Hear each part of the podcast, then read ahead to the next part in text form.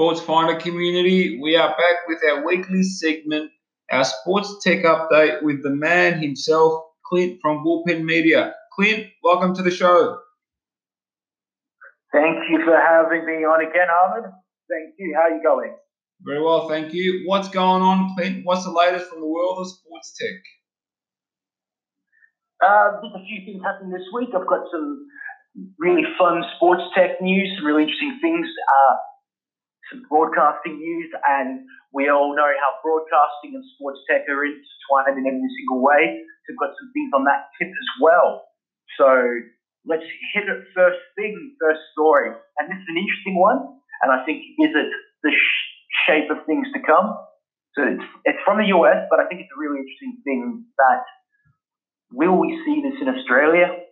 We probably will. I mean, everything you always it's going to happen. So let's go. ESPN live ESPN live streams uh, Game Two of the NBA Finals uh, this week, right through the through the ESPN app. But they did a specific broadcast that is aimed just for teenagers with superimposed graphics, superimposed uh, presenters at the bottom of the screens. Uh, they tried to give it a more of a Twitch kind of feel to the broadcast. Wow. So, yeah, it's kind of like the way the the way the commentary was done was very like different, not traditional at all. Um, you know, you're using it's it's got a bit of a look of uh, you know you're watching gaming instead of just a sports broadcast, and the graphics across the screen were all just, um, you know, they were generated by, they were generated by, by a really cool company, um, an overseas company. But, you know, it's got that feel of watching uh, a streamed game rather than an NBA broadcast. That's real creative. I mean, trying to also attract, yeah. you know, that uh, that demographic. I mean, I think it's definitely a sign of things to come there's definitely going to be others that are going to follow suit. So interesting times. It's one of those things, and I agree. Actually, it's one of those things where I think a lot of sports rights holders are worried about. You know, we've got you know we've got the older, quote unquote, you know, what you expect, the quote unquote, the older demographic who who watch our broadcasts and you know they they they enjoy the sports and everything for what it is. But there's always that concern about are we engaging younger younger fans and audiences, and are we appealing to them on their on their channels and platforms and on their level? And there's always this recognition that they fear that they don't. So they've tried to do something that is appeals on their level. I mean, you've got to look at some of the images of it. It's pretty cool. You know, you're seeing the commentary, you're seeing the the layout, the graphics, and uh, it's pretty bold. It's really cool. Awesome, awesome, awesome. Maybe we can add some uh, images in our description, just just to show people. We can. Oh yeah, I've got some images. We can do that as well. We can do a little bit of it. Yeah, yeah. We can even point people to you know, to have a look at some of this. So it's it's pretty cool. So we'll we'll get that done. Okay, moving along. For and I know you're a Liverpool fan, right? Yep, proudly. European champions? Absolutely. so in Australia, uh, Optus themselves have come out and said that they've hit a new record for streaming for uh, across their platforms for the Champions League final last Sunday morning here. They've reported record streaming minutes of 16.5 million, which is a big increase on the previous year. So in other words, Optus is saying Optus, if you read between the lines, they're saying that this strategy of football rights, of purchasing football rights, is working. Or Optus should invest in Liverpool's infrastructure and, and pay them more so they can keep winning because they're the ones that bring bring the odds.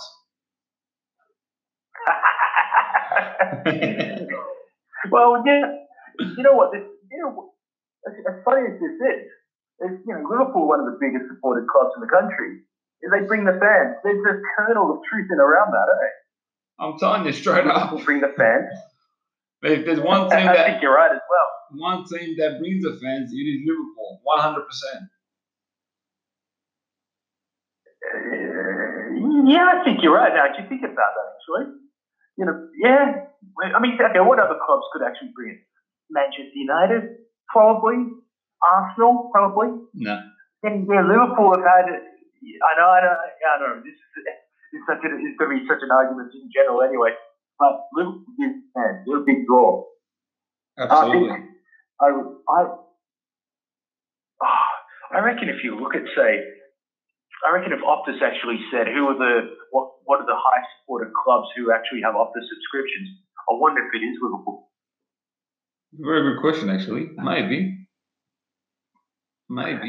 Because you know how they might give out a questionnaire to kind of like, you know, you have your 20 or, you know, let's say your 20 Premier League clubs, you know, who do you support? And I reckon there was a questionnaire done, they probably, if you find Liverpool probably number one, they probably do drive a lot of subscriptions.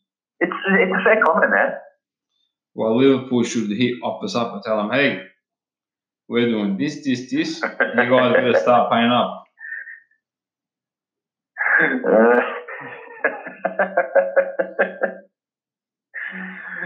uh, What do you reckon? Hey, it's valid. it's valid. There you go. So it's, I, I mean, you know what? It's Optus. Uh, I think it's you're starting to think because people always look World Cup and go, well, you know, they had issues. But 12 months on, the issues seem to people don't talk about that now. And But does anyone look which platform which platform that launches nowadays doesn't have issues? I think I, I think we're we're pretty used to that now. I think we've moved on, moved past that now, which is, I mean, the fact that, that there was issues in, uh, during the World Cup, you know, we thought the biggest sporting event in the world, but now we've moved on from it. Uh, subscribers are up, revenues up. Liverpool in Europe, I think, is good for some. So it, it, they, it's, they've moved on that, which is which is good, and I think it bodes well. It bodes well for people being confident in you know subscribing for content to telco in this country. It's the future. It's the future, absolutely. So Yeah. you better get used to it.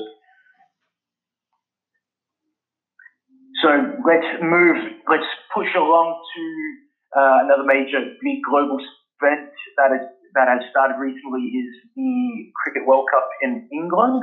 Yep. It's the first time the global, the first time the governing body is actually going to broadcast content across all of their socials: Facebook, Twitter, YouTube. What do you mean? The actual the actual World Cup themselves, the um the cricket Yeah, committee, cricket, cricket council, sorry. The ICC, Yeah. yes. They've never they never did it before. They never used to be one on pushing out their own content across the channels, but complete opposite. They're going to do Do we do we know why? uh, specific programs. Hey, Do do we know why they've they've changed their perspective on things? I think it's just about. I think it's the usual thing that a lot of people, a lot of people or rights holders and all that do it for. Boost engagement, boost fans, engage fans. Don't silo your content to, to people that can afford to pay for subscriptions. You know, show people your highlights. Make specific shows for you, for Twitter or Facebook, which is what they're doing.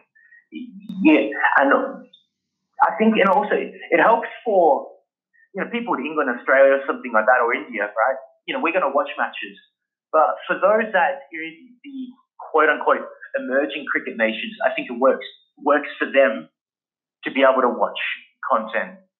Yeah, they they, From they the World to Cup anyway. It, they have to make it as as uh, accessible as possible. So Yeah, I think so too. I think you can't. It's, it's accessibility is a word that we're going to be, and I think you know if we listen back to all our updates, I think the words engagement, accessibility comes up a fair bit, and I think by having access, you know, allowing fans to watch us of all sorts of recaps and you know highlights and little bits of um, bespoke programming is going to. I think it's beneficial for the sport, beneficial for fans. You don't ring it. it's it's coming up a, a lot more in our conversations now because that's what all these new social media platforms are are all about. I mean, but they aren't even new anymore. They're, they're like ten years old, eight years old, seven years old. Yeah. So that's that's the rhythm, really. That's the rhythm. That's the rhythm. It's, but uh, you know, a lot of times we talk about, you know, we talk about sports rights and sports broadcasting on social media. That's it's that's a common thread. That's a common thread we're on about. So, and if we're talking, we talk sports tech, and yet it always comes back to are we, uh, you know, uh, you know, is there streaming across social media channels? So that's it's a common thread. I don't think it's going to go away. I think we're going to I'm going to keep bringing this up week by week by week. So um, quite often, I guess it's something that I'm probably passionate about too. But it's cool. I I, I actually like the idea of of more sports programming and you know little things exclusive or non-exclusive to a lot of these channels. It's where we're at. Yeah, I mean, absolutely. Absolutely. All right. Moving, let's, let's moving on. Another. This is sports tech, but nothing to do of of the sort. It's something that you're probably nothing to do with the sort of any broadcasting. Uh, and we were talking about this offline. Gatorade. Okay. Yeah. My friends, my pals, the sports technology blog. Uh, shout outs to Julian and Salim.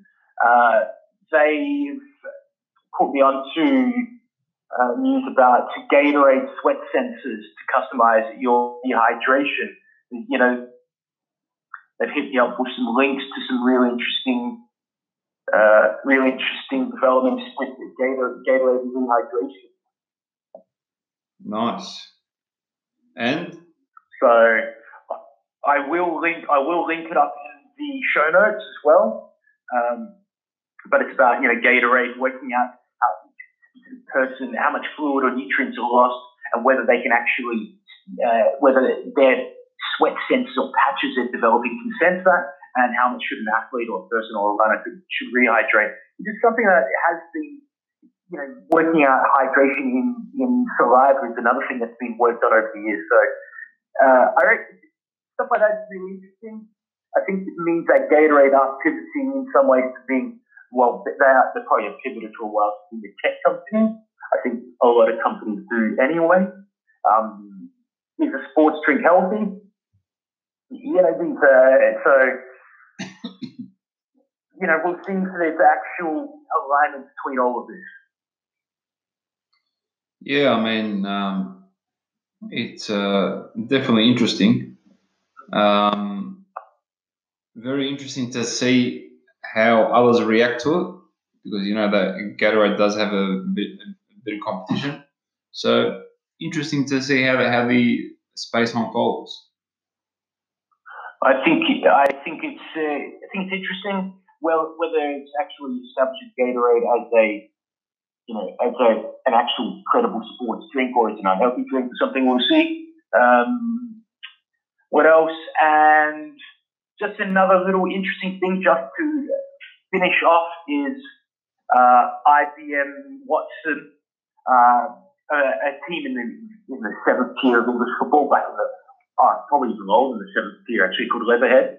Leatherhead FC used IBM Watson to be able to scout their opposition, whether be able, to, whether a, a semi-professional team can actually defer decision making and scouting to, uh, to, to IBM and whether it can help them on match day.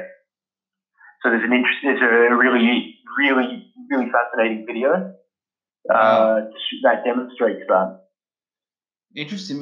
Let's put that in uh, in the show notes as well. Some interesting things this week. Definitely. Yeah. So that's uh, so that's an interesting thing. Yep. I'll, I'll link up with the video. Have a look at it. So uh, and I'll give a little bit of an extra little description as well around that in the show notes so people can have a look out for it. And that is me for the week. Awesome, awesome. Thank you very much, Mr. Clint, once again. Filled with some with fun facts, interesting facts, and a lot to learn from.